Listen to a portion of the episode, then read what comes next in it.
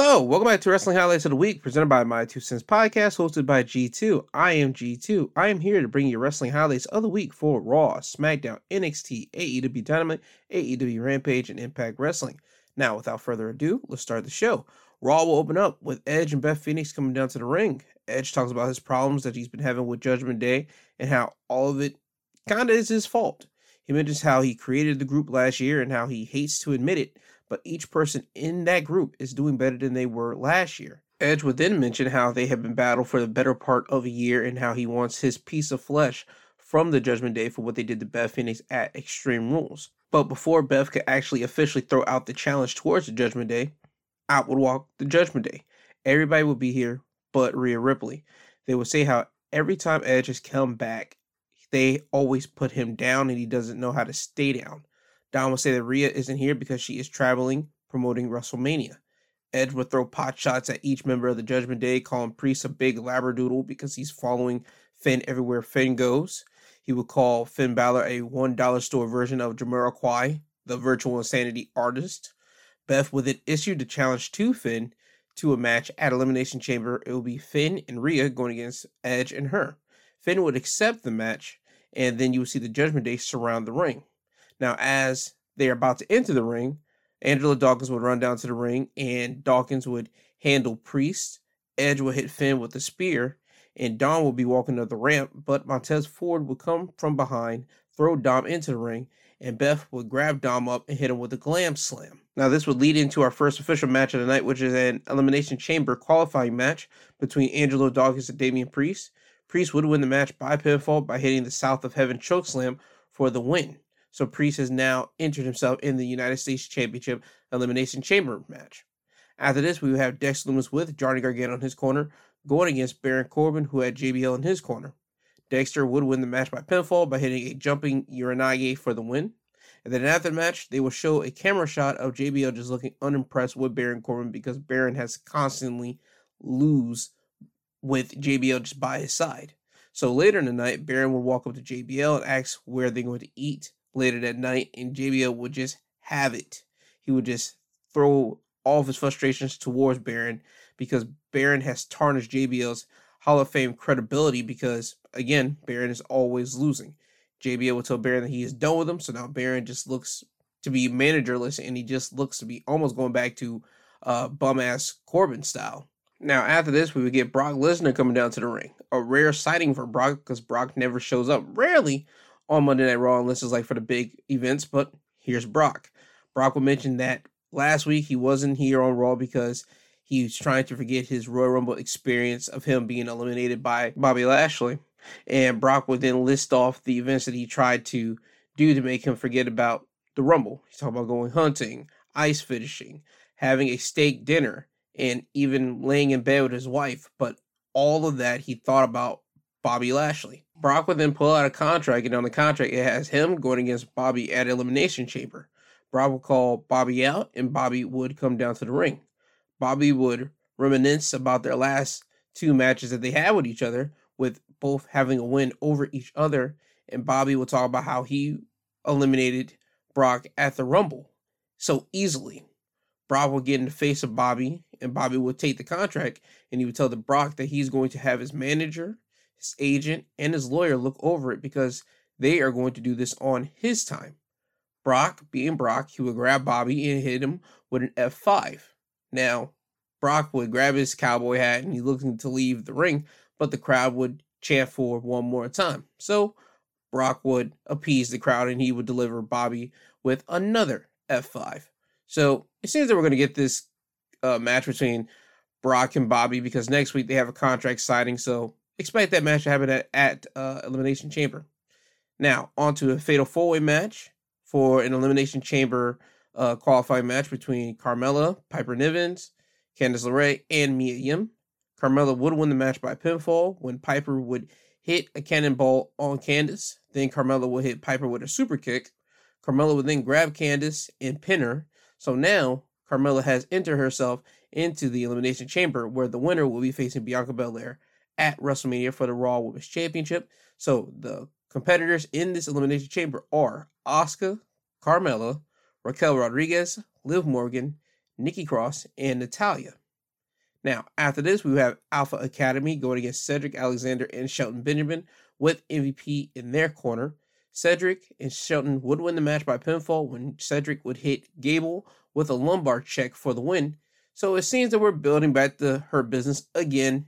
They've been like teasing this and teasing it, but it seems that now with Shelton and Cedric actually having a winning uh, motto on their side and actually having a win in their corner with MVP by their side, it seems that we're getting closer to the Hurt Business coming back, especially with Bobby having a contract signed with Brock next week. So it wouldn't surprise me if you see all three of those men literally stand beside uh, Bobby next week in his contract signing.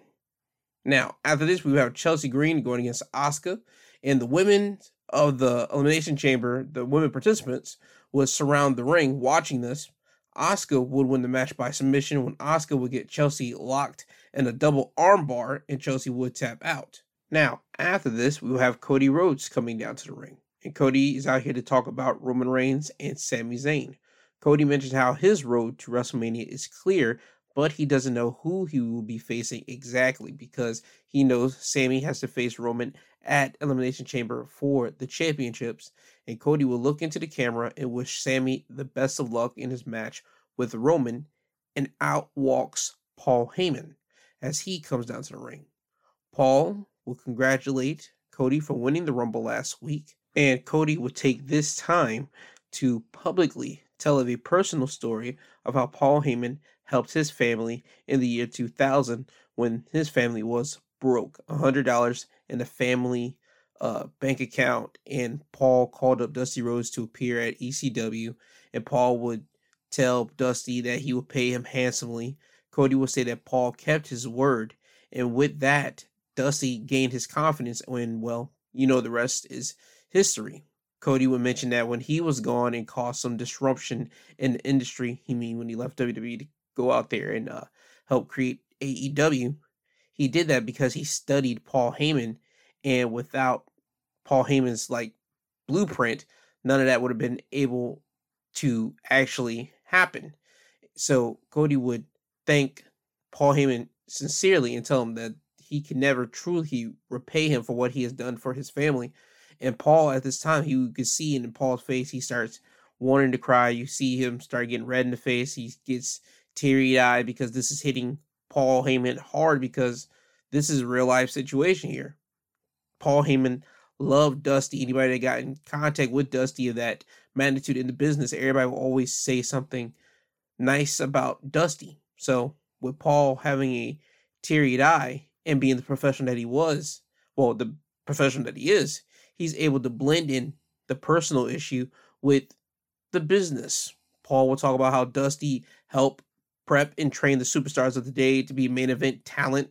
Stars like Seth Rollins, Becky Lynch, Kevin Owens, Bayley, and the tribal chief Roman Reigns. But he was not able to do that for Cody. Paul would mention that Dusty might have wanted Cody to break out of his shadow and do things his way. That's why he probably didn't teach Cody the main event way. So Paul would tell Cody of the last time that he did talk to his father, Dusty, and well, here's the audio for you right here. In my last conversation with your dad, he told me you, Cody, were his favorite son.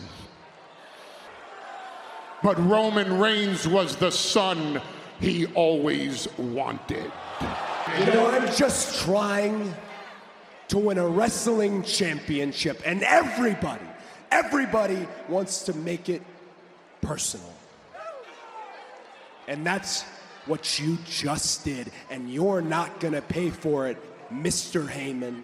Your boy, Roman Reigns,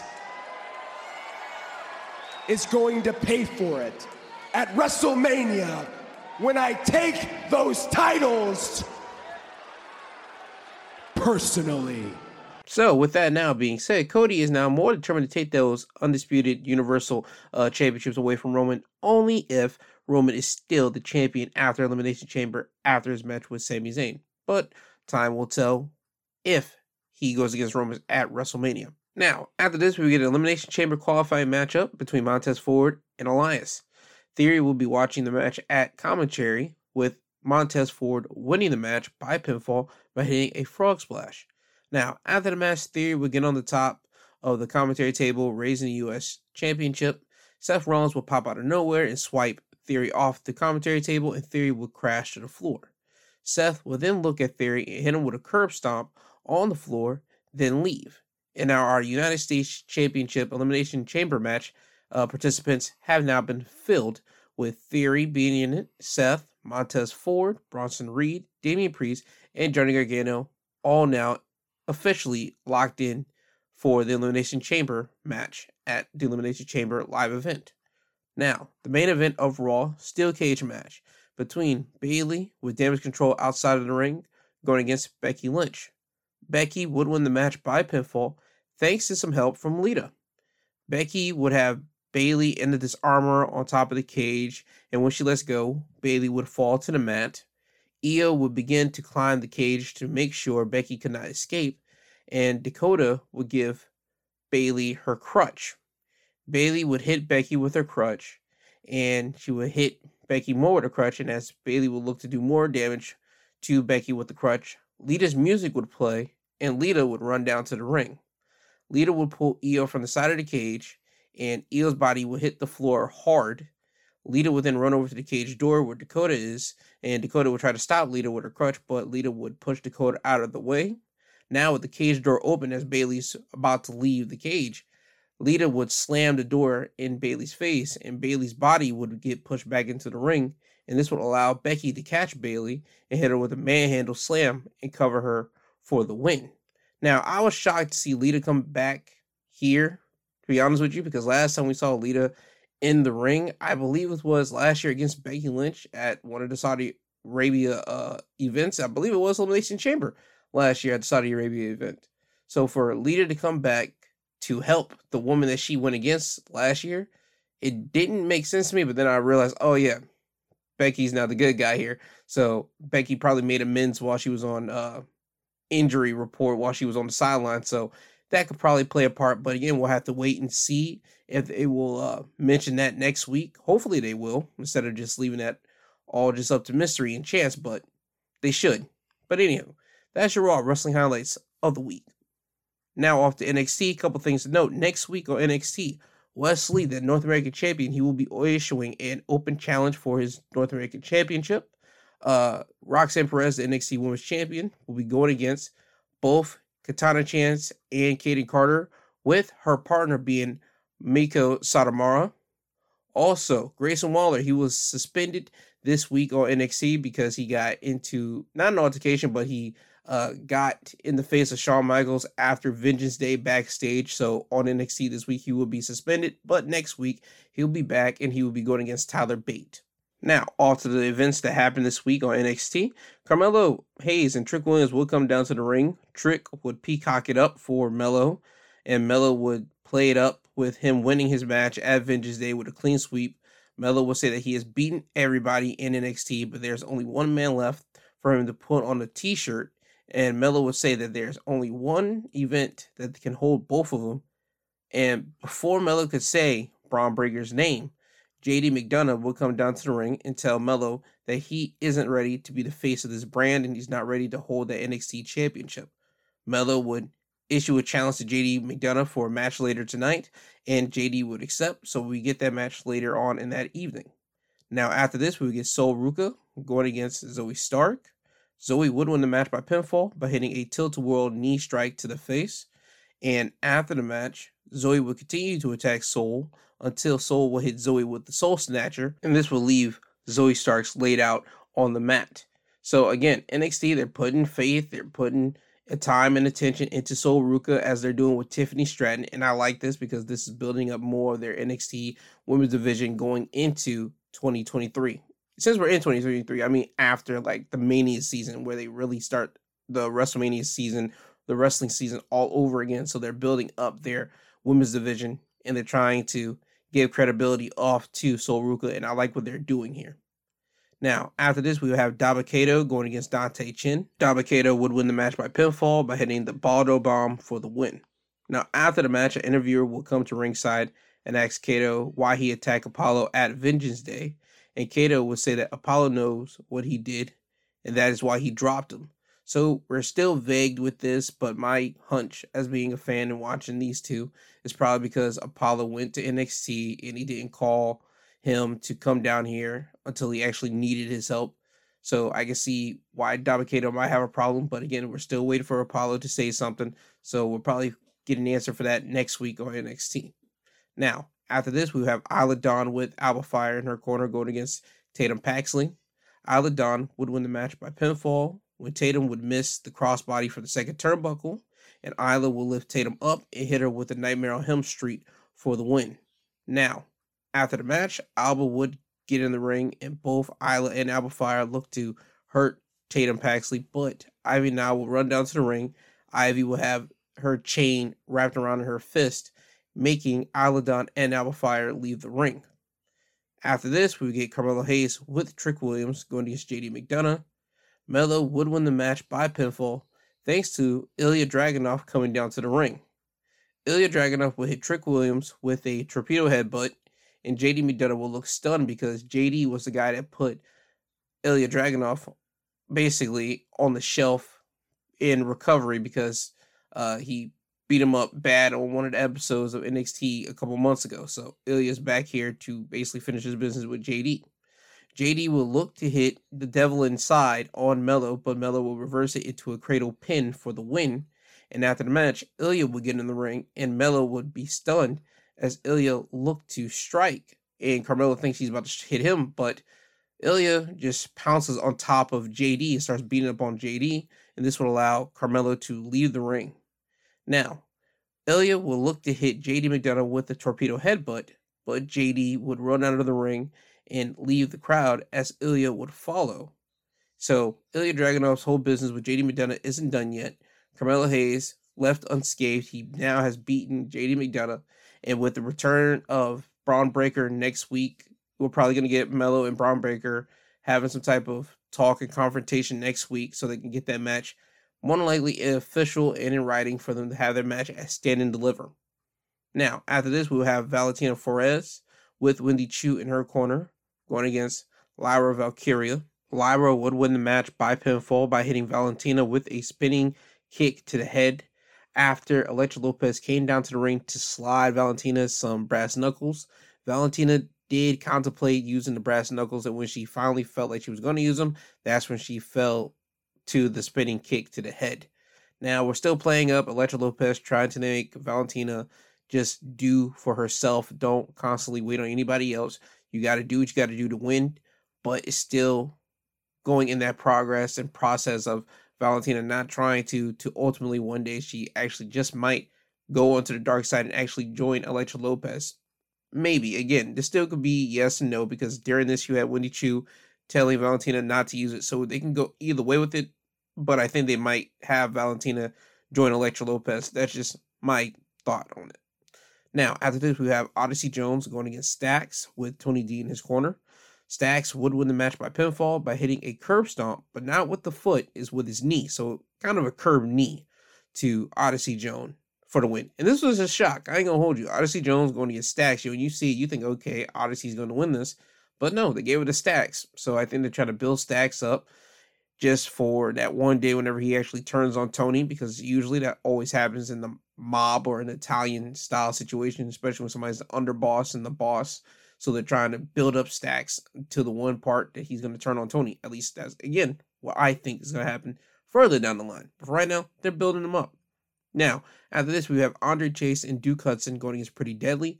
Thea Hale earlier in the show, she got kidnapped by Ava Raine of Schism, and we would see Thea Hale towards the end of this match when she would run down to the ring and she's covered in Schism like uh, smiley face buttons all over her shirt, and she just runs down to the ring. She yells, "Help! They're coming to get me! They're coming to get me!" Duke Hudson would get off the ring apron. He would consult Thea Hale, and this would leave Andre Chase all in the ring by himself, and he would be left alone to get hit with spilt milk by Pretty Deadly, and this will allow Pretty Deadly to win their match.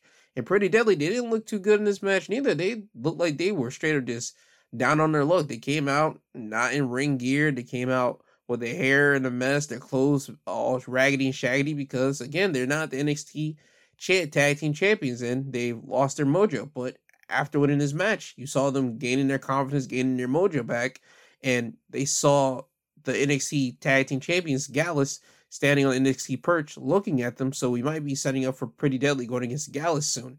I still want Schism to go against Gallus at Stand and Deliver, but again, we still got time for that to happen. So let's see if they actually do make it happen.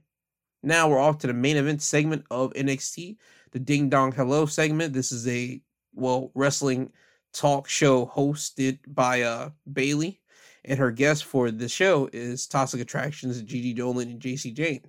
Now you can see there's tension between Gigi and Jacy because of what happened at Vengeance Day, and Bayley asked them why Gigi and Jacy would point the finger at each other for not winning the NXT Women's Championship. They would hit pot shots with one another. Jacy and Gigi just constantly just going at each other's throat. Bayley would try to play peacemaker with both of them, asking them how they thought about what it would look like if they went their separate way. Both of them have said that, you know what, they never thought about it, but if they did go their separate way, they know that Gigi said she would be going straight to the top. Jacy said that she would go straight to the top. And Bayley will tell him, hey, don't you think it would be better if you guys stuck together? Because making it to the top with somebody by your side is way better than not having anybody by yourself. So it seems that this would strike a chord with Jacy and Gigi, and those two would just start like reminiscing about the good times that they had, and they're talking about maybe giving it one last shot together. Maybe they can win the NXT Women's Tag Team titles, and then they'll switch their attention over. And they said maybe we'll go over and win the WWE Women's Tag Team titles. And they asked Bayley about a match against Damage Control, and now the crowd's into it. Bayley smiling, but she has to tell the crowd that's not gonna happen, you idiots. But since she has been the peacemaker here, and it seems that Gigi and Jacy are both back on the same like page, she asks both of them to hug it out and you'll get a hug between Gigi and Jacy. And Toxic Attractions music will play. There are they raise each other's arm in the air, and it seems that everything's all good. They're both back on the same page.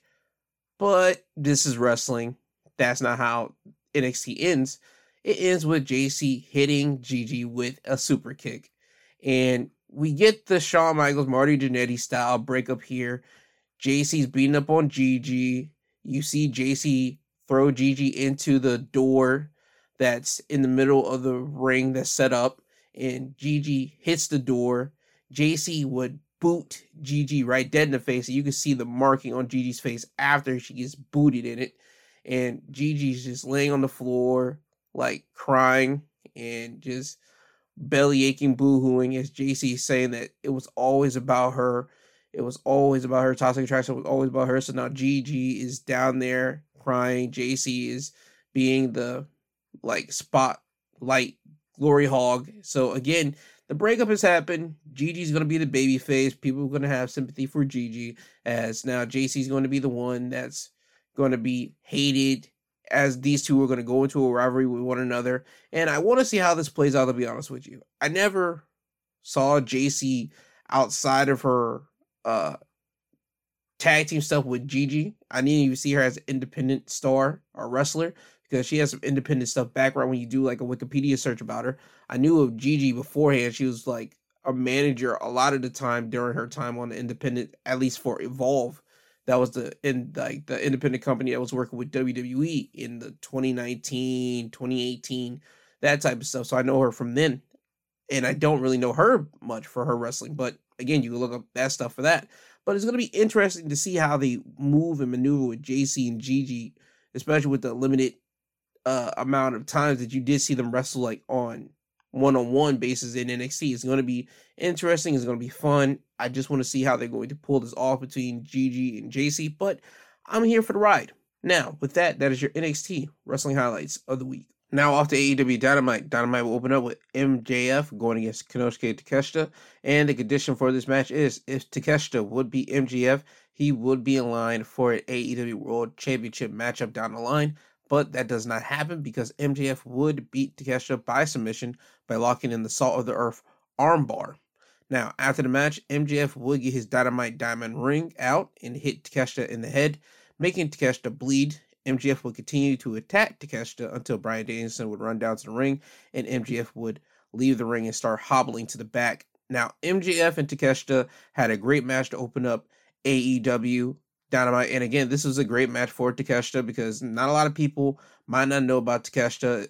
People might be uh, unaware of if they haven't been watching the AEW product, so they just might tune in this week and saw Takeshita going against MJF, a guy that people have a whole lot of uh, respect for. Everybody in WWE, everybody just around in the wrestling business in general, have respect for. But just Takeshita having this light shine on him the way that AEW is putting on him is great because again he's one of the future young talents that's going to be basically ruling the world over here in America if he stays over here or if he goes back to Japan and decides to go to New Japan he could be one of their top stars next so I like what AEW like having their focus on uh Takeshita for this and also same thing with MJF MGF, he comes out with his jacket that says 2024. We all know what that means. The bidding war of 2024. MJF could go to WWE or to AEW or anywhere he pleases. So MJF is putting that directly in everybody's face here. And this match again showcases why MJF is not only just a credible talker on the mic, but he is one of the best to actually do it in AEW. Not just because, well, he's a world champion, but because he actually has the skills to pay the bills in the wrestling ring. And just because he doesn't get in the ring every single week, like all the other AEW wrestlers that are great, MJF just makes you understand that, hey, there's them and there's me. I am an attraction. So whenever you see me, you guys better uh, relish in what you're seeing. And every time you see MJF in that ring, by God, he lets you, he puts it down your throat. I'm the best. And you guys just better be humbled enough just to accept me being here. So, again, great showing of MJF going against Takeshita here. Um, after this, we get the bunny with Penelope Ford in her corner going against Jamie Hayter, who had Britt Baker and Rebel in her corner. Jamie Hayter would win the match by pinfall by hitting Hayterade for the win. Um, there was not much to talk about for this match, to be honest with you. We all knew that Jamie Hayter was going to beat the bunny. It was just after the match, you would see a backstage uh, interview of Toni Storm and Saraya with Renee Paquette. And in that interview, again, Saraya and Toni Storm was making their mission known that they are better than every other woman in the AEW women's division. Basically, because, well, they've been around other places, so everybody here is a loser if they haven't went around everywhere else. So we have now made it known that Saraya and Toni are the villains in this instead of Britt and Jamie Hayter. And also, Britt and Jamie Hayter, they didn't go out of the bad guys side of the entrance. They came out on the good guys side of the entrance. So I like that little added of detail for the wrestling fans to understand exactly who the good guys and bad guys are in this uh, rivalry between both groups here. And again, still begs the question, who's going to join over to Toni and Saraya? Now, at this time, I have no idea who it is. My mind might go to a Thunder Rosa when she comes back. It might go to a Kris Statlander when she comes back. Or it just might be a person that's on the AEW women's roster that nobody's paying attention to right now. And then when she pops up, everybody like, oh, such and such is back here. And then bang, they're now with Toni Storm and Saraya. So again, it's me wondering who's going to join their side more than, okay, Jamie Hayter and Britt Baker's the good guys here. I just want to know who's going to join Toni and Saraya here and there uh, trying to take over the women's division. Now, after this, we will have the Garcia Guevara Gauntlet Challenge, which is Ricky Starks will have to beat Angelo Parker, Matt Menard, and Daniel Garcia for a chance to face Chris Jericho in that same night. And Ricky would beat Angelo Parker with a spear. He would roll up Matt Menard pretty quickly, and then when he got to Daniel Garcia, he will lose to Garcia because of Chris Jericho. When Ricky and Daniel Garcia were fighting outside of the ring, Ricky would get close to the barricade and a masked fan would hit Ricky with a back elbow. Ricky would drop to the floor and Garcia would pick him up, get him in the ring, and pin him to win the match. The masked fan would get in the ring and unmask himself, and it's Chris Jericho. Chris Jericho has this kind of thing where he likes to wear masks and like to beat up his uh, opponents as he's in a rivalry with. He's been doing this for years. He did it with Rey Mysterio. He did it with Kenny Omega by wearing a mask of Penta, gone at the All Out event in 20 what 2018.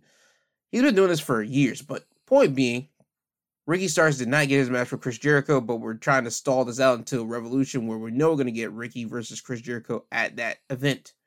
Now, after this, we would get Rush versus Bryan Danielson. And at first, it looked like this match wasn't going to happen because Jose and Preston Vance will lock Bryan Danielson's door, ensuring that he wouldn't make it to the ring as MJF and Rush were in the ring. And MJF would tell the referee to start counting Bryan Danielson out. Now, Bryan would bust the door down and then run to the ring, making it at the count of seven, and we would have our match between Bryan Danielson and Rush. Bryan would win the match by pinfall when he hit Rush with a Busaiku knee for the win, and after the match, MJF would hobble down to the ring and knock out Bryan Danielson with the Dynamite Diamond Ring the same way that he did uh, Takeshita earlier in the night. MJF will lock in this armbar and tell Bryan he isn't going to make it to March 5th, which is Revolution for the Iron Man match, because this was Bryan's last obstacle so he can get that match. So now he's obtained it. The security guards would run down to the ring and try to get MJF off of Bryan's arm, but MJF wouldn't let go. And then we would go to commercial break here. I would like to say that Rush and Bryan Danielson, they had one beat down of a match. You saw Bryan Danielson with an injured arm here since every one of his competitors for the last following weeks, whether it was Timothy Thatcher or Brian Cage or even Rush in this instance, they have been working over Bryan Danielson's arm at the bequest of MJF because MJF was worried of Bryan Danielson. So he already has a linked limped arm coming into this matchup here. And with Rush constantly chopping Bryan in the chest multiple times in this match to make Bryan's chest look red all up in the face and Bryan bleeding from his forehead. This match was just extremely brutal between Bryan and Rush. I mean, it just seems that Bryan Danielson likes this type of match. You even see Rush and Bryan at points like trade headbutts back and forth constantly towards the end of the match before the Busaiku knee hits. But Rush and Bryan Danielson, they put on one great of a match here. And again, I like what they're doing with Rush here. They put Rush in certain matches where Rush is able to showcase his skills. In this match here with Bryan Danielson, Rush was able to showcase his skill of just being a complete brawler and a guy that's willing to beat the ever living crap out of his opponent. And I like to see that out of Rush personally. So this match with him going against Bryan, it was right up my alley. And personally, I enjoyed it. Now, after that match, we get the Trios Championship match. Top Flight and AR Fox going against The Elite. The Elite would win the match by pinfall when Kenny Omega would pin AR Fox and a crucifix pin after going pin for pin with AR Fox once he countered the one winged angel. Now, this was an incredible matchup. Again, AEW are putting a lot of light on Top Flight. And again, I've said it for weeks and weeks. Every time I have to see Top Flight like wrestle, I enjoy it because guess what? They're one of the young, top, talented tag teams that AEW has. And I like what they're doing with them. They're athletic. You can see them being literally up next to win the tag team titles whenever they are like destined to do it. And everybody actually would enjoy them being tag team champions because during this matchup here, there was a moment where they almost were trios tag team champions here when they would hit their tag finish, which is a power bomb, and uh, Dante would hit his uh, nosedive onto, I believe, Nick Jackson, and they would pit him, and they got the one, two, and then you see Matt and Kenny get in the ring to make the save. That was one time, and also again when AR Fox countered out of the one winged angel and he got Kenny in a roll up, I thought, okay, they're not going to do this. And then the referee almost hit his hand at three. I said, oh my God, they're going to make them win. And then, nope, Kenny kicked out. I was like, oh, okay. This match was great. Again, another showcasing moment for Top Flight and also AR Fox. AR Fox, he doesn't like get a lot of airtime on Dynamite. So anytime he's on like Dynamite or even a Rampage, I'm excited to see him on these shows because he's a guy that's been busting his tail so long on the independents, and then when he got signed to AEW, to see him just be on the shows is just a great feeling to see someone just basically get their just due. So anytime AR Fox is on television, always gives it a thumbs up, and anytime he's with Top Flight, a team that is getting the spotlight from AEW, that's a double thumbs up. So again, this match here was another double thumbs up from me. You guys need to go watch this match, and you also need to go watch the Rush and Bryan Danielson matchup too, by the way. Now, main event time, tag team championship match. The acclaim defending it against the Guns with Billy Gunn in the back. Well, he said earlier in the night in a backstage interview that he would not be coming out there because he has a lot of love for all four of the men in this match. So he did not want to go out there and pick a side. So he decided to stay in the back. The Guns would win the match by pinfall and become the new AEW Tag Team Champions when Anthony Bowens would knock the referee out of the ring by accident with an elbow when Austin Gunn pulled the referee in so he could take the blow. Now, once that happens, Austin Gunn would leave the ring and grab a tag team championship, get in the ring and look to hit Anthony Bowens with it, but Billy Guns would get in the ring and stop Austin from doing it. Colton Gunn, however, would take the championship and hit Billy with it. Now, Anthony Bowens and Max Caster would get up and start throwing hands with the guns because what they just did to Billy. And they would kick Colton Gunn out of the ring, and then the acclaim would hit the tag finish, the arrival, and then the mic drop on Austin, but the referee was still knocked out cold. Max Caster would leave the ring to try to wake the referee up, but once he did and he got the referee inside the ring, Colton would throw Max into the barricade. Now, Austin and Anthony would try to get behind each other for a roll up pin, and Anthony would get it on Austin Gunn, but Austin would shove Anthony into the second ropes, and Colton would hit Anthony with the tag team championship, and Austin would now pin Anthony for the win. So, all in all, the Guns are your new tag team champions. I'm not mad at it because I said it probably like a weeks, couple weeks ago, um, that the Guns should be the ones to probably end the tag team title reign of the Acclaim because again, uh, the Acclaim took their father away from them, so why not take something that the Acclaim hold dear to them, the tag team titles, to kind of make it even, and it also added that little drama of okay, is Billy going to come out there and help the claim? Is he going to come out there and basically betray the claim like he did like last year? That didn't happen here. So now this adds another element to the rivalry between the claim and the Guns, since the Guns are now the new AEW Tag Team Champions. So where will this all lead into next week on Dynamite? I don't know, but only time will tell. But with that, that is your AEW Dynamite wrestling highlights of the week. Now we're off to Impact Wrestling, and Impact would open up with a qualifying match to be placed in the number one contenders fatal four way match at No Surrender. The competitors would be Brian Myers going against Dirty Dango. Brian Myers would win the match by pinfall by hitting the roster cut, which is basically a clothesline on Dirty Dango outside of the ring, then throw him inside the ring and hit him with another one, then cover him for the win. After this, we have the good hands, which are John Skyler and Jason Hotch going against Tommy Dreamer and Mickie James. Mickie James and Tommy Dreamer would win this match by pinfall when Mickie and Tommy would hit the good hands with simultaneous DDTs for the wins. Now, after the match, Mickie would be on the second turnbuckle celebrating their win, but Bully Ray would get in the ring and attack Tommy Dreamer from behind. Mickie would see Bully and get off the second turnbuckle, start walking towards Bully. Bully would go to the ring which would allow Masha Slamovich to get in the ring and come behind Mickie and turn around, hit her with a spinning back fist, then lay Mickie out with the snowplow. Because Mickie and Masha Slamovich supposed to have a match with one another at No Surrender for the Knockouts uh, Championship, and Bully is having a problem with Tommy Dreamer, so this is the reason why this uh, situation occurred. Now, after this, we will have the debut of Steph De Lander, which is former uh, NXT's uh, Persia Pirotta, going against Jordynne Grace. Jordynne Grace would win the match by pinfall by hitting the Grace driver for the win. To be honest with you, Steph De Lander here, I'm glad that she's in Impact, and I've said it before. You don't have to go to AEW just because you get released from WWE. You can go to Impact and um, rebuild yourself and re uh, form your resume, if you will. And for me, I feel that this should be a great place for her to build up her resume back for if she ever does decide to go back to WWE or if she wants to go to AEW. So her being an impact, it's a nice move. Now, after this, we have Killer Kelly and Taylor Wilde going against Death Dollz, Taya, and Rosemary with Havok in their corner. Rosemary and Taya would win the match by pinfall when Taya would get Killer Kelly in the glam slam position, and Rosemary would run over and hit a faceplant combo for the win.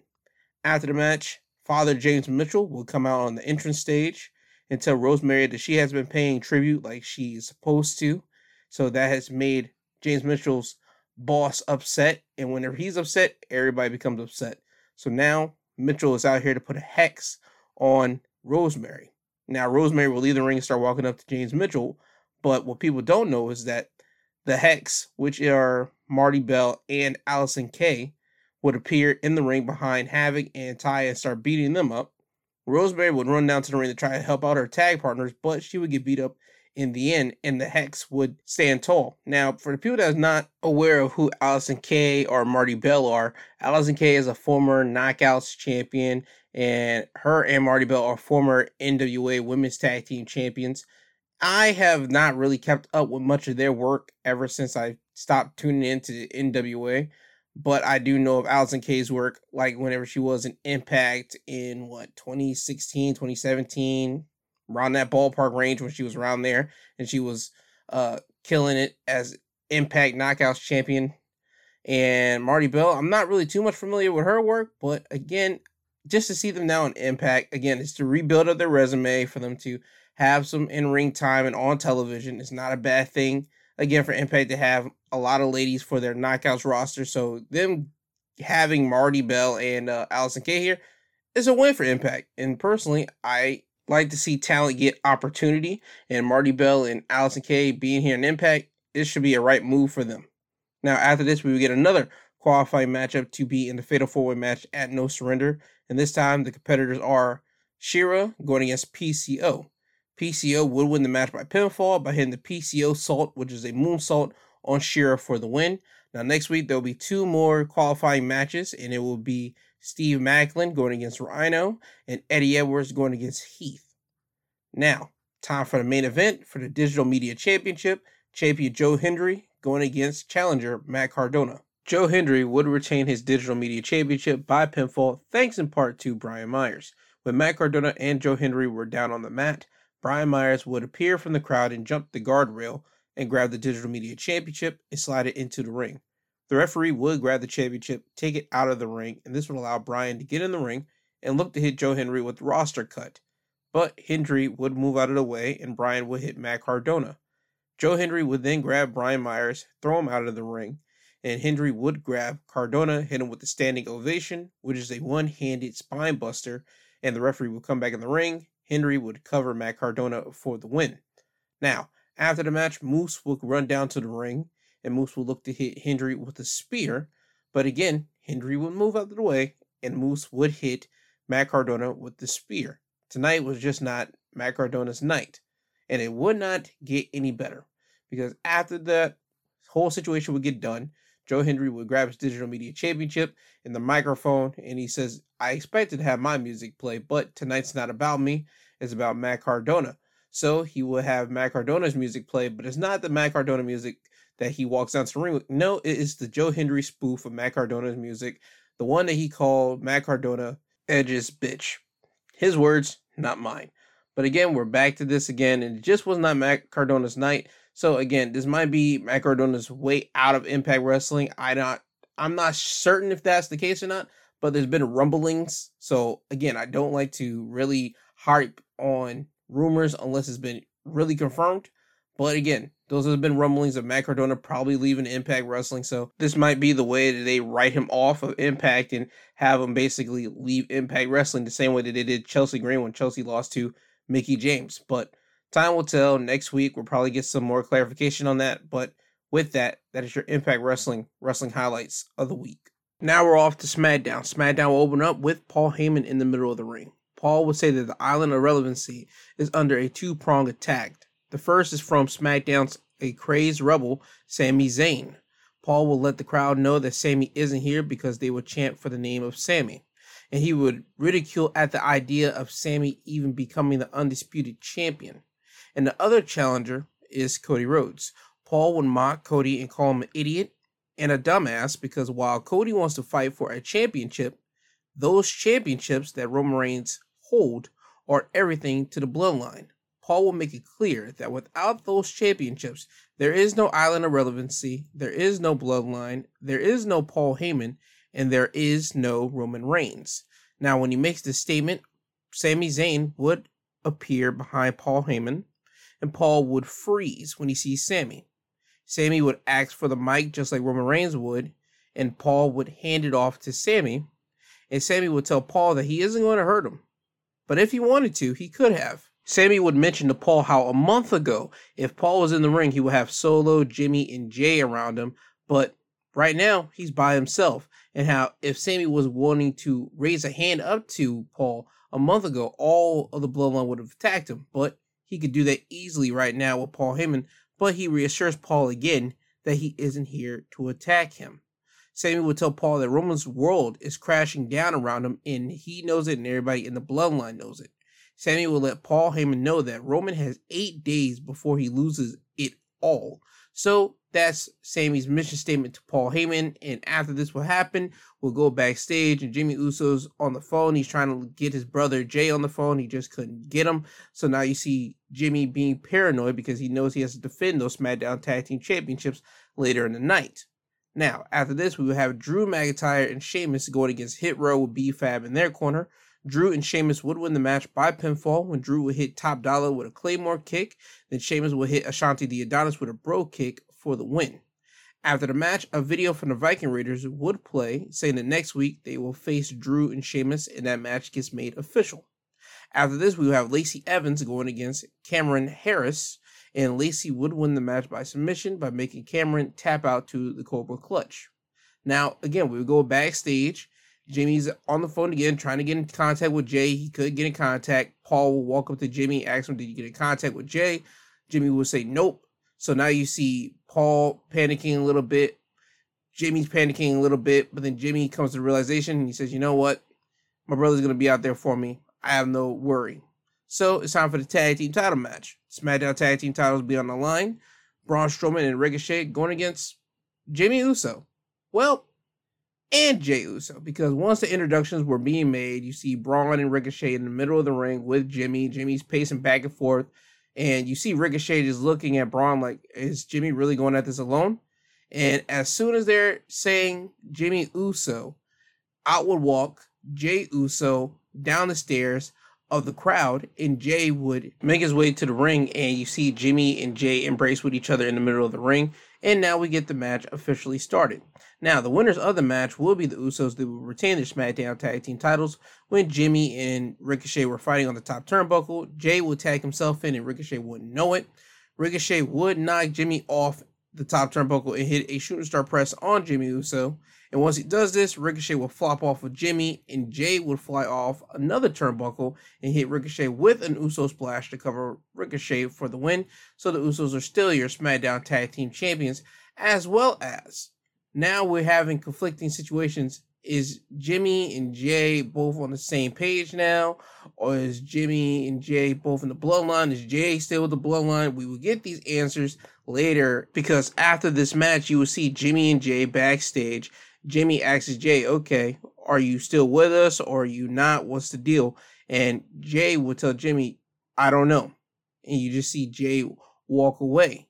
So Jimmy's just looking at Jay and he's conflicted by this. Paul will walk up to Jimmy and ask Jimmy, What did Jay say? Is he with us or not? And you see Jimmy just tell Paul he doesn't know. And he just walks away. So now you get more confusion about is Jay still with the bloodline or not? And later in the night, you would see Jay Uso walking around in the parking lot and he'll be stopped by Sami Zayn. Sami tells Jay that he appreciates him not attacking him at the Royal Rumble, and he's trying to play up to Jay for him basically leaving the bloodline. He's trying to make Jay come to the conclusion that he needs to leave, and that it'd be in Jay's best interest if he sees Roman's whole empire basically be brought down because the bloodline, if people remember, it was all brought together because of Roman Reigns basically manipulating Jay Uso whenever they were in their little feud in 2020. So if Roman Reigns loses the championships, as Paul has already said earlier, if he Roman Reigns loses the championship, there is no bloodline, there is no Roman Reigns, then Jay Uso will be out of this mental hellhole that Roman has basically been putting on him for the past three years. And to finish it off, Sami would tell Jay that he acknowledges Jay Uso. And he would put his fist up for a dap and Jay will tell Sami that he needs to get out of here with that. Sami tells Jay, I will. And Sami still has his fist up for the dap. Jay will look around for a minute, but then he'll dap up Sami, and then Sami will leave. Now, after this, we will get Natalya coming down to the ring, and she will talk about being in the Elimination Chamber and how she took this opportunity away from Shayna Baszler because they have history. Because a month ago, well, a couple months ago, Shayna broke Natalya's nose, and this was Natalya's revenge on Shayna Baszler.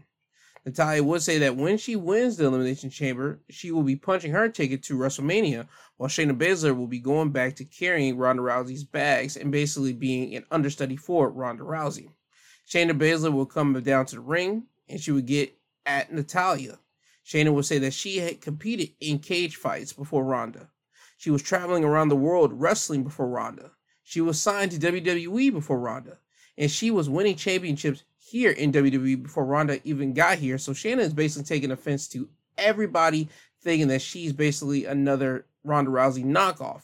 Now, with saying that, Ronda Rousey would come down to the ring, which is a surprise to everybody.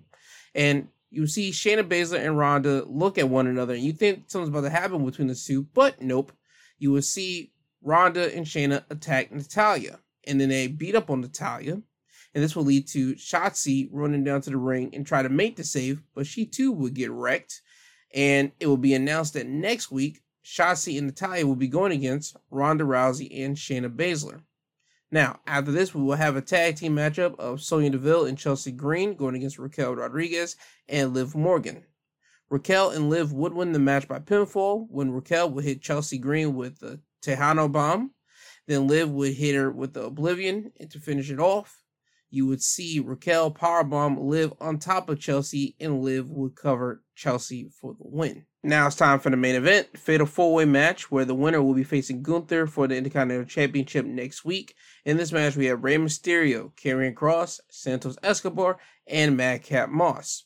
Now, the least favorite person to win this match will happen to win, which will be Madcap Moss. Madcap would win the match by pinfall, when Karrion Kross will hit Rey Mysterio with the Krosshammer, which is a forearm behind the head of Rey. And Santos will hit Karrion Kross with the crossbody, sending them both out of the ring. And now Madcap will jump off the top turnbuckle and hit Rey Mysterio with an elbow drop, and Madcap will pin Rey for the win. So Madcap will be facing Gunther for the Intercontinental Championship next week on SmackDown. Now, the last moments that you see on SmackDown is Jimmy Uso in the locker room. He's watching the television, and you see Paul Heyman walk up on Jimmy. He taps him on the back. He tells Jimmy that, listen, I got on the phone with Roman, and I would have put him on speaker, but there's no reception in here. And he basically tells Jimmy this next week, him and Jay will be home and they should watch SmackDown next week. They should watch it because there are certain things you see while you're home watching the show that you don't see when you're there live. And this is contemplating that Roman Reigns saw Jay talk to Sami in the parking lot and that Roman basically saw everything go down tonight on SmackDown. So next week, Roman Reigns is going to be on SmackDown. He's probably going to say some words to Sami. He's probably going to have some words for Jay and Jimmy while they're home watching the show. Because next week is the last episode of SmackDown going into the Elimination Chamber is the go home show and it's must see TV because this is going to be the last appearance of Roman and Sami before one of the two have to face Cody at WrestleMania for the Undisputed Championships. So expect there to be some type of chaos between Roman and Sami next week on SmackDown. But now, with that all being said, that is your SmackDown wrestling highlights of the week.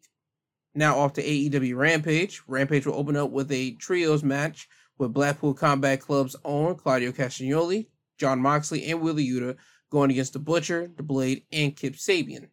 Blackpool Combat Club would win the match by pinfall when Moxley would catch Kip Sabian with a cutter, and Claudio would hit the Blade with a pop-up uppercut for the win. Up next was Ruby Soho going against Marina Shafir with Vickie Guerrero in her corner.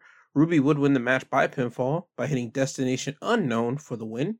After the match, Saraya and Toni Storm would walk out on the entrance stage, and Saraya would tell Ruby that they came out here to have a friendly chat with Ruby. But before they could do so, Britt Baker and Jamie Hayter would attack Saraya and Toni Storm, and it would lead to a lot of security to separate the ladies and this is still continuing on with Saraya, Britt, Toni, and Jamie having beef. Still, the AEW girls going against the outsider girls here. And again, Ruby is stuck in the middle of it because Ruby likes the AEW girls, the homegrown talent here, but she also is from another place. So she can side with either side she wants to. And again, this is still going to be a nice, interesting uh feature to see who side she sticks with. Again, I think she's gonna stick with AEW side more than uh Saraya and Toni, but time will tell. Now, after this, we have Jungle Boy Jack Perry going against Ryan Nemeth. Jungle Boy would win the match by pinfall by hitting a running elbow strike to the back of the head of Ryan for the win. After the match, Brian Cage and Prince Nana would appear on the stage and look at Jungle Boy, and it seems they're probably going to have a rematch probably next week on Dynamite or Rampage. It was not announced, but that's the way it looks. And also, Jungle Boy would motion to his waist because he wants to win his first ever singles championship. And it seems that that's what they're pushing forward to in uh, 2023 for Jungle Boy now. No longer being a tag team wrestler, going after singles gold. And personally, that's a good uh, thing for Jungle Boy, to be honest with you. I have no problem with him going after singles gold. If he goes after the Mid Atlantic, well, the All Atlantic Championship, that'd be great. If he goes after the TNT title, that'd be great. I think him going after the World Heavyweight Championship right now, I think that's a little bit too early for Jungle Boy. So either the TNT or the All Atlantic Championship right now for Jungle Boy is perfect for him. Now, speaking of the All Atlantic Championship, the main event of Rampage is for the All Atlantic Championship, where the champion, Orange Cassidy, with Danhausen in his corner, going against Lee Moriarty, who has Stokely Hathaway in his corner. Orange Cassidy would win the match by pinfall when Lee Moriarty had Orange locked in the Border City stretch, and Orange Cassidy would roll over and pin Lee Moriarty's shoulders to the mat, and that's how Orange Cassidy would win the match here. It's good to still see Lee Moriarty here. I'm glad that he was here going against Orange Cassidy. I just need Lee Moriarty to be on the television screen more, and I need the firm as a whole group to be around more since the Gun Club won the tag team titles now, and at least that's one of the objectives that the firm wanted to accomplish when they actually came together. So hopefully more uh, firm members will come together and Stokely's whole group of the firm will come together as one whole super group, but time will tell with that. Now, after the match, Jeff Jarrett and Jay Lethal's music would hit, and Orange Cassidy and Danhausen would look at the entrance, but Satnam Singh would be standing there. Jeff Jarrett and Jay Lethal would slide in the ring behind Orange and attack Orange Cassidy with the Golden Globe Award that he took from actor Paul Hauser uh, a couple weeks ago.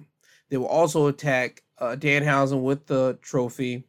You would see Chuck Taylor and Trent Beretta run down to the ring and try to help out, but they too would get hit with the award. And Satnam Singh, Jeff Jarrett, and Jay Lethal are just standing tall. You see Jeff telling Satnam to hold up Orange Cassidy so they can hit him with the trophy one more time. But before they could hit him, the Acclaim's music would hit, and the Acclaim runs down to the ring, making Jeff Jarrett, Jay Lethal, and Satnam Singh leave out of the ring and walk up to the back. Now remember, the Acclaim still have beef with Jeff Jarrett and Jay Lethal. They only had a couple matches, what, last month? So their whole beef is still not done with here. So we'll probably get into that next week on Dynamite or Rampage. But at the end of Rampage, the acclaim saves the best friends from getting beat down more by Jeff Jarrett and Satnam Singh. Now, with that, that is your Rampage wrestling highlights of the week. Now, before I get you guys out of here, since this is Black History Month, this will be the second week of me shining a light on a black wrestler. And this week, I'm going with a two time Hall of Famer, and his name is Booker T. Now, let me just read you off the resume of Booker T so you can get why I'm going to be shining a spotlight on him.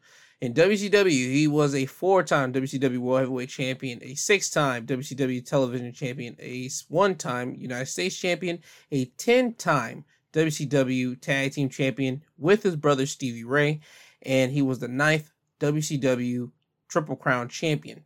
Over in WWE, he is a one time WCW Champion, a one time World Heavyweight Champion, a three time World Tag Team Champion with partners Test, Goldberg, and Rob Van Dam, a one time WCW Tag Team Champion with Test, an Intercontinental Champion one time, three times United States Champion, two times Hardcore Champion, a 2006 King of the Ring. He's the 16th Triple Crown Champion, 8th Grand Slam Champion, and as I said before, he's a two time Hall of Famer in the WWE Hall of Fame in class of 2013, going in by himself, and in 2019, going in as a team with his brother Stevie Ray.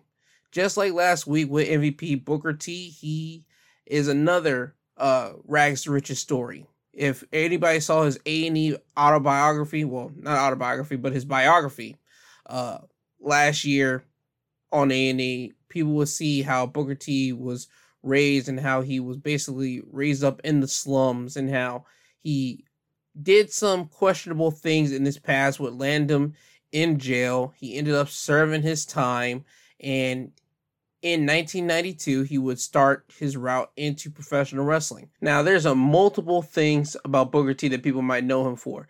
People know Booker T for the Spinaroonie. People know Booker T probably because of the infamous uh he's going to get Hulk Hogan promo. People might know Booker T for just his entertaining uh personality. People know Booker T because of the whole King Booker situation. I mean, there's a lot of things people might know Booker T for in wrestling, and that's a good thing. Booker T is a multifaceted character in professional wrestling. He was able to do everything. If you wanted him to do a serious promo, he got that for you. If you want him to have fun in a promo, he was able to do that. If you wanted him to build up an opponent, he was able to do that. I mean, Booker T was literally everything that you wanted in a professional wrestler and more. I mean, just think about some of the things that Booker T went up against in WWE to the point that WWE needed him that they had to actually get his wife under contract. Booker T mentions that in the A&E biography. He mentioned how whenever he got tired in WWE, how he was basically just homesick and he wanted to actually just leave WWE. WWE asked him, "Hey, listen, we need you. What would make you happy?" And he said, "Man, I need my wife." And guess what? They gave Booker T's wife a legit contract and she started going on the road with Booker T. And Booker T was actually able to last a couple more years with WWE before he actually had to go off and actually recoup himself. And that's when he landed up in TNA. And he got to be in TNA for a couple years.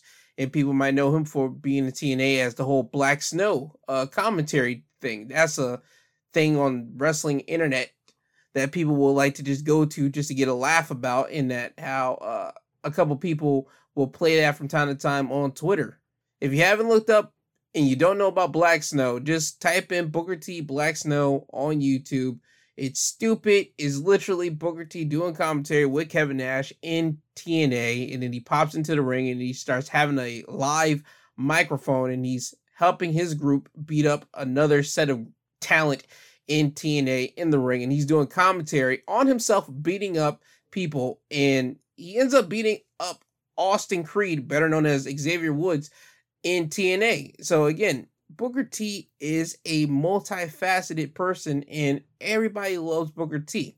Now, uh longtime wrestler and mini rival of Booker T, uh, Kurt Angle has said that Booker T is literally one of the top five best of all time. You will have another rival of Booker T's, JBL. He would describe Booker T as being the best acquisition that WWE got when they bought WCW in 2001. Um, Booker T is now the most decorated wrestler in WCW's whole entire history. And continuing on, he was the first African American WCW World Television Champion, as well as as his time in WCW, he was the second ever African American champion to hold the World Heavyweight Championship in WCW after Ron Simmons. And Ron Simmons, he held the title in 1992, and Booker T, he held the championship in 2000. That's a nice eight year period of not having a black world champion in WCW. And let me just say that again to you. WCW, back at that time, good old boy state. It was nothing but WCW was in the South. So we all know the reputation of the South and how people perceive the South. So you kind of expect that for that to be a long, big gap period when you think about having a world champion in professional wrestling. Professional wrestling, you don't really get much black uh, world champions. I mean, you got The Rock, you got Ron Simmons, you got Booker T, I mean, you got Kofi Kingston. I mean, like those are the prevalent ones, like of the big major companies that everybody put their eyes on. Like when you think about Black World Champions, those are about it. Like legitimately. I mean, you got Rich Swann from Impact. You got Ron Killings, R-Truth, who held the NWA World Championship, and he was the first ever black person to hold the NWA World Championship. But NWA TNA was not on television whenever R-Truth held the championship. So again, only a certain select amount of people got to see R-Truth as champion. But with The Rock and Booker T and even Kofi, you got to see a lot of people see those guys on television as the world champion. Same thing with Ron Simmons. So for wrestling in general, just to have a black world champion, it's important. It is very important. So for Booker T to be given the opportunity in 2000, when the only black other black world champion at the time was basically like The Rock, it was big time important. So for Booker T to have that on his resume, for him to be a four time WCW champion in WCW, and then he wins his fifth WCW championship in WWE, and they would count that as basically uh, Booker T being the second black world champion in WWE history, and they would say that he's the first ever non-mix uh, race champion with of the ethnicity, basically being he's straight strictly black, while The Rock is Samoan or Pacific Island and African American. Booker T is specifically black, so he's the first ever black world champion in WWE. It's a big accomplishment, and for to have that for Booker T, it's a big thing. Booker T is the man. When you think about Booker, he really is. And as a matter of fact, Booker T is so much the man that he opened up his own wrestling school down in Texas called Reality Wrestling.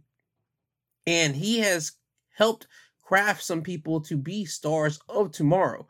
Whether it be a Roxanne Perez, who's now NXT as NXT Women's World Champion, or a guy like Bryan Keith, who's traveling around the independents right now, who's making a big name for himself after just being in Texas for so many years, and people are able to see how great Bryan Keith is, or a guy like Mysterious Q. You guys should look up Mysterious Q. He's a great professional wrestler.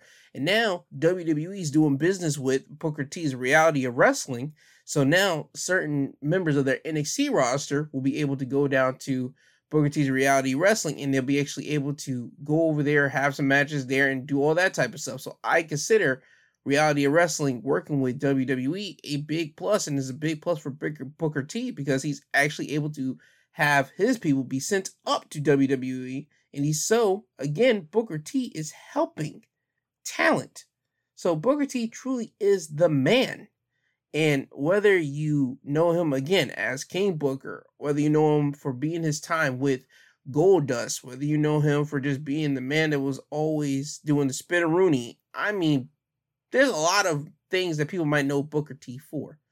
But I want people to know Booker T as a guy that made it out of nowhere. He was the guy that made it out of the slums to become one of the greats to do it in the professional wrestling business, one of the greats to do it just from his own background. So let that be another message for you. Just like I said last week with MVP, this week again, don't let your background or what your past, what you've done in the past, hinder what you want to do in the future. Because Booker T and MVP are perfect examples of you could have a criminal background or you could have done some crime in the past. But guess what? You can easily change your life. You can do something else and you can improve your future. Don't let your past just stop you. Continue on, continue moving. Life, you have a whole lot of life left in you. Constantly try to better yourself. And guess what? Somebody will see what you're doing and it'll pay off for you in the end. So again, Booker T, he's helping out the future now. And for his resume, guess what? Better that people want to go to him. It's better that people want to go to Booker T school because guess what? They know they have an easy way into the WWE by going through Booker T school. So, if anything, let this be a self promotion thing for Booker. Go to Booker T's reality wrestling school in Texas and try to learn how to be a professional wrestler from literally one of the greatest to ever do it, Booker T. Now, with all that being said, this has been Wrestling Highlights of the Week presented by My Two Cents Podcast. That has been my black spotlight of the week for Booker T. I hope you guys have a great Saturday. I hope you guys enjoy your Saturday. I hope you guys are getting yourself ready for the big game tomorrow.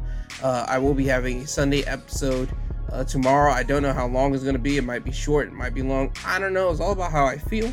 But you guys do know you're getting a Sunday episode. So, again, let that be known.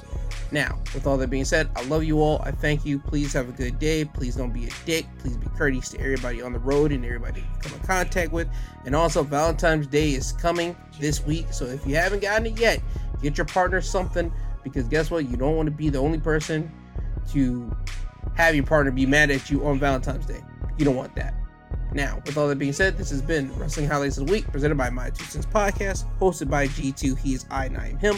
I love you all. I thank you. And Kanye, could you please take these people home? I'm tired, you tired. Uh-huh. Jesus wept.